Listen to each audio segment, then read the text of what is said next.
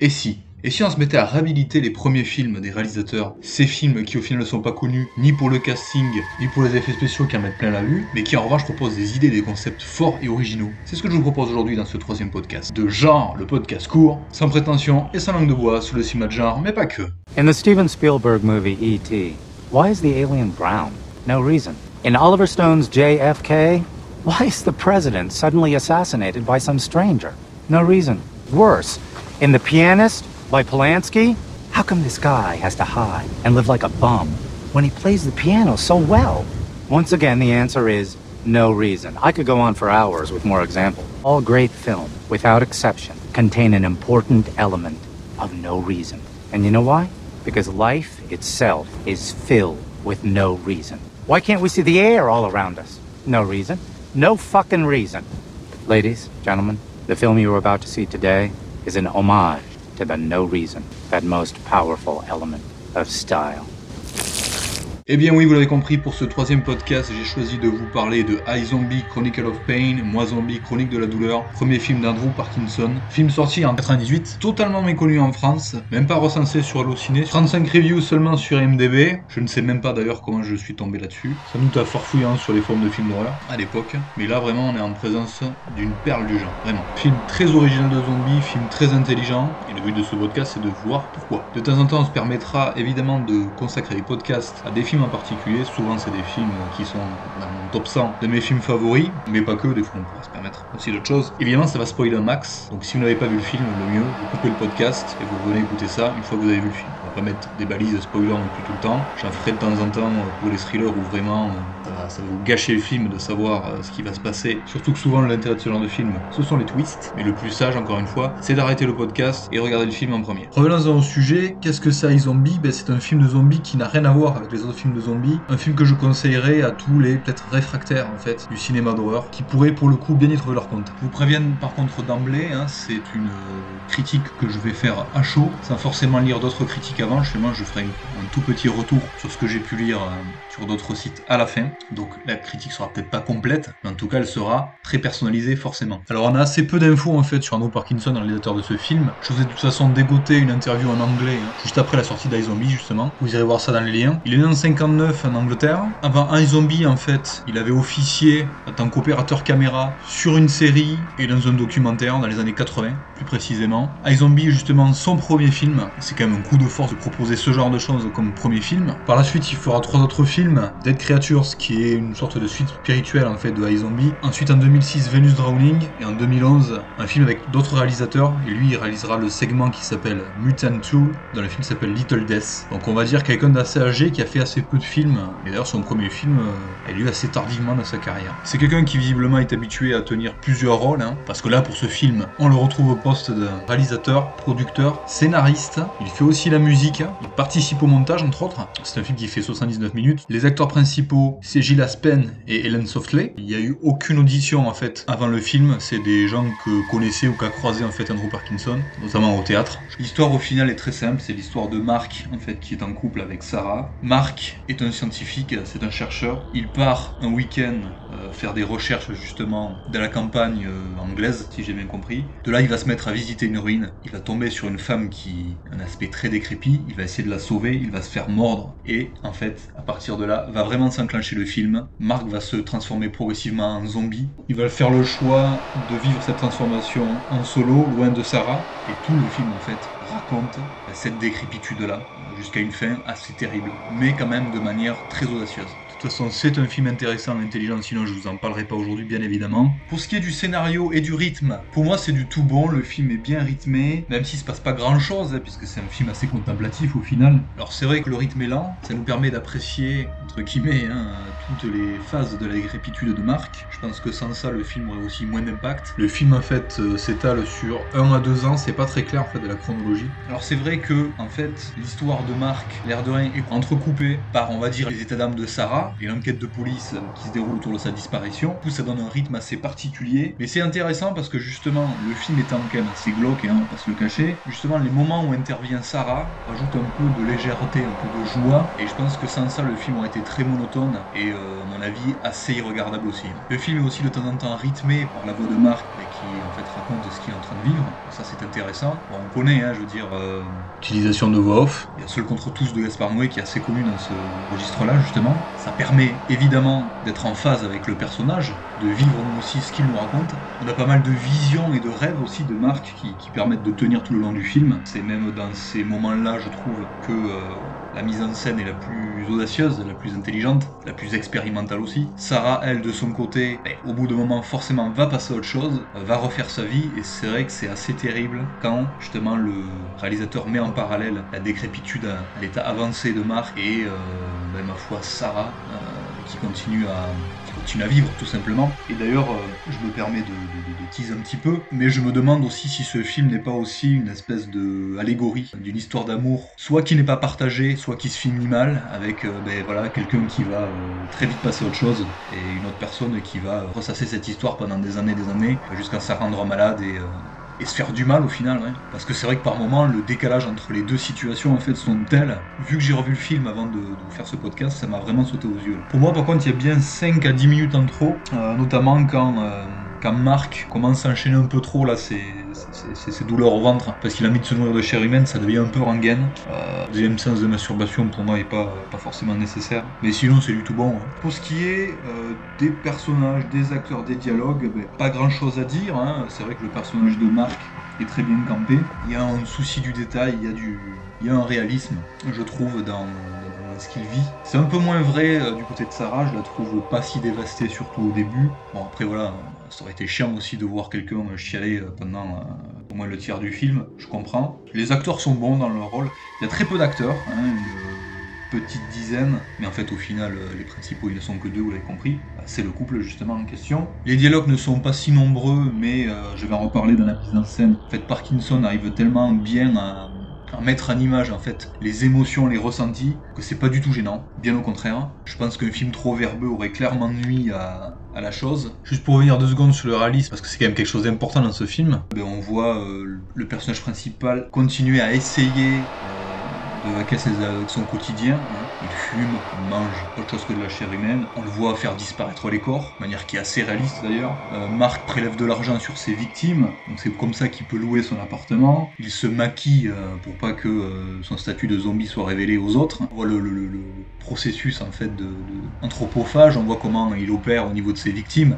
C'est toujours des gens isolés, hein, que ce soit des, bah, des, clochards, des prostituées, des, des, autostoppeurs, des campeurs. Il ramène ses victimes en les endormant avec, avec de l'éther, je crois, du chloroforme forme. vraiment, rien n'est laissé au hasard. Vraiment, il n'y a pas de, un côté irréel qui nous sortirait du film, et c'est très intéressant de ce côté-là. Même dans son processus de transformation, tout est logique, tout est légitime. Bah, il se fait mort déjà parce qu'il explore une ruine. Pourquoi? Parce qu'il est dans une campagne en train de faire des prélèvements, commence à avoir des trous de mémoire, euh, il commence par faire un malaise, il commence à avoir des dégradations physiques, tout ça c'est progressif, mais vraiment c'est très très bien fait. On le voit avoir ses premières grosses douleurs au ventre, il nous explique ça d'ailleurs très bien. On suit ses états d'âme, et puis à la fin évidemment c'est la lente agonie, hein, les tissus nécrosés, ça devient même difficilement regardable par moment. Même la manière dont les étapes du deuil sont vécues, enfin les étapes de la rupture par Sarah sont assez, euh, assez réalistes.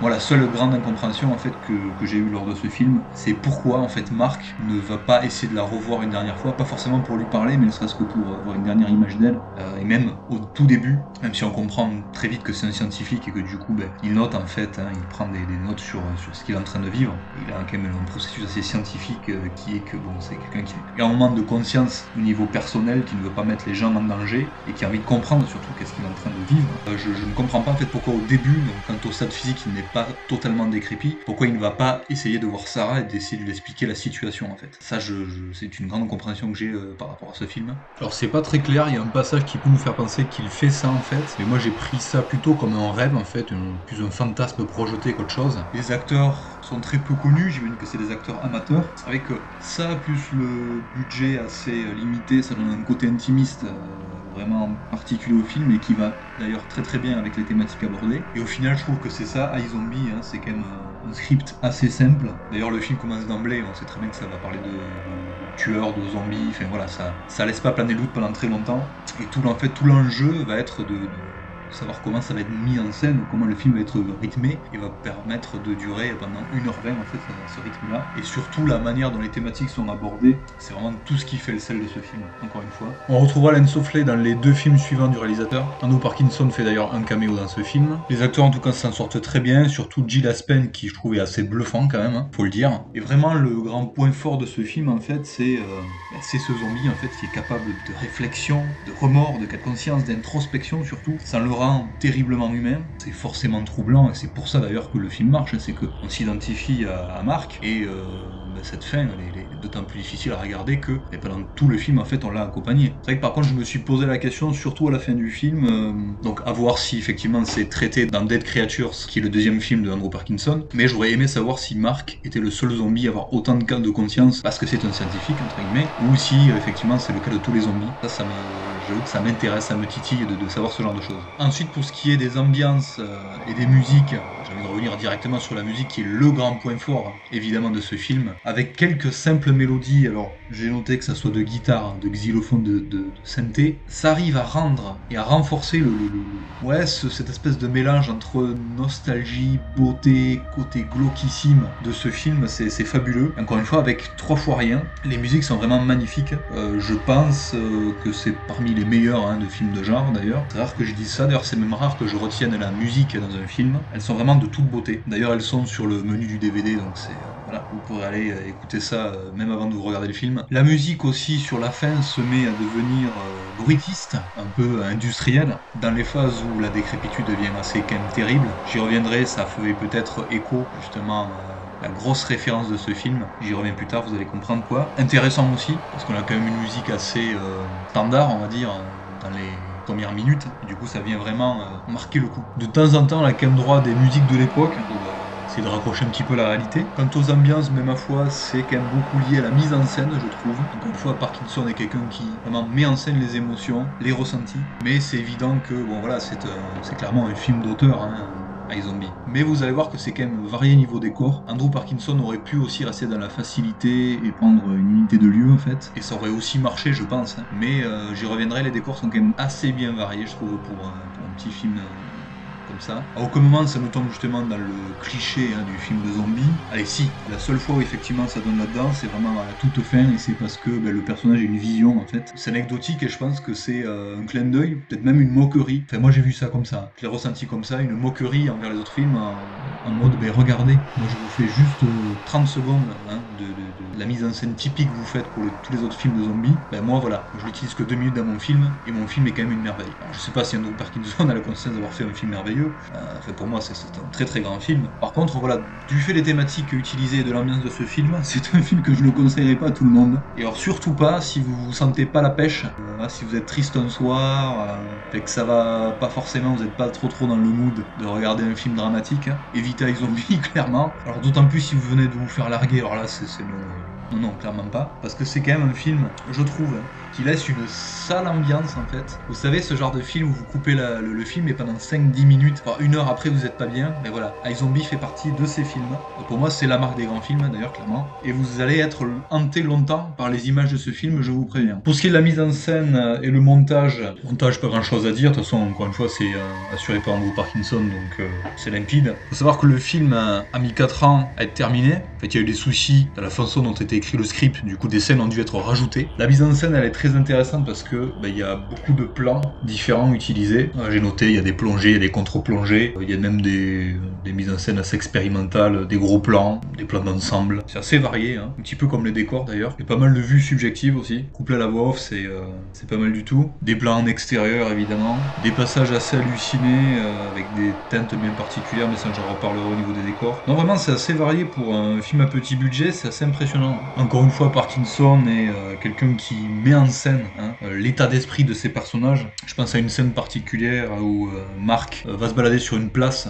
On le sent vraiment pas bien, on sent qu'il va chercher un endroit où il y a des souvenirs communs avec Sarah en fait. Et la caméra tourne en fait et se met à filmer le ciel, les arbres et les, oiseaux aux alentours. Et, vraiment là, on est vraiment dans le, le, le mood du personnage, quoi. Et ce film, c'est beaucoup ça, je trouve. Tout est vraiment fait pour qu'on soit dans l'ambiance et dans la tête de ce personnage-là. Le format utilisé, c'est du 16 mm. Ça se voit énormément au grain. Il y a un côté téléfilm euh, affirmé et assumé. Hein. Pour ce qui est des thématiques, euh, du message, de l'ambition, de l'intérêt du film, des références et compagnie, bah, les thématiques, je pense que je les ai déjà développées. Hein. C'est évidemment la thématique de la maladie, du deuil, de la rupture, de la solitude, de la mort, de l'amour aussi, hein, l'air de rien, puisque bon, encore une fois, ça peut être aussi vu comme une allégorie de la, de la rupture. Hein. Enfin, tout ce qui marque euh, une fracture, hein, un point de non-retour, j'ai envie de dire. C'est un film sur l'humanité aussi qui se pose la question qu'est-ce qu'être humain, je trouve, à bien des égards. Ça réussit aussi quand même le pari de pas être trop lourd. hein, sur ce genre de sujets qui sont quand même euh, assez sinistres, il faut le dire. Le film pour moi reste euh, quand même sur, une, euh, sur un bon équilibre entre poésie, nostalgie et côté glauquissime. On part clairement dans le glauque, mais vraiment sur la fin, hein, sur la toute fin du film. Ça évite pour moi aussi le côté plombant qu'ont certains drames, et pourtant c'est un film dramatique. hein. Du coup, c'est un film ambitieux, ne serait-ce que par euh, ben, ce choix délibéré d'être dans la tête du zombie et d'en faire le personnage principal et de suivre ses états d'âme. Il y a assez peu de films en fait qui proposaient ce genre de choses avant iZombie. On pense néanmoins au plus connu euh, Martin de Romero, Le mort-vivant de Bob Clark, ou La mouche de Cronenberg pour tout qui est euh,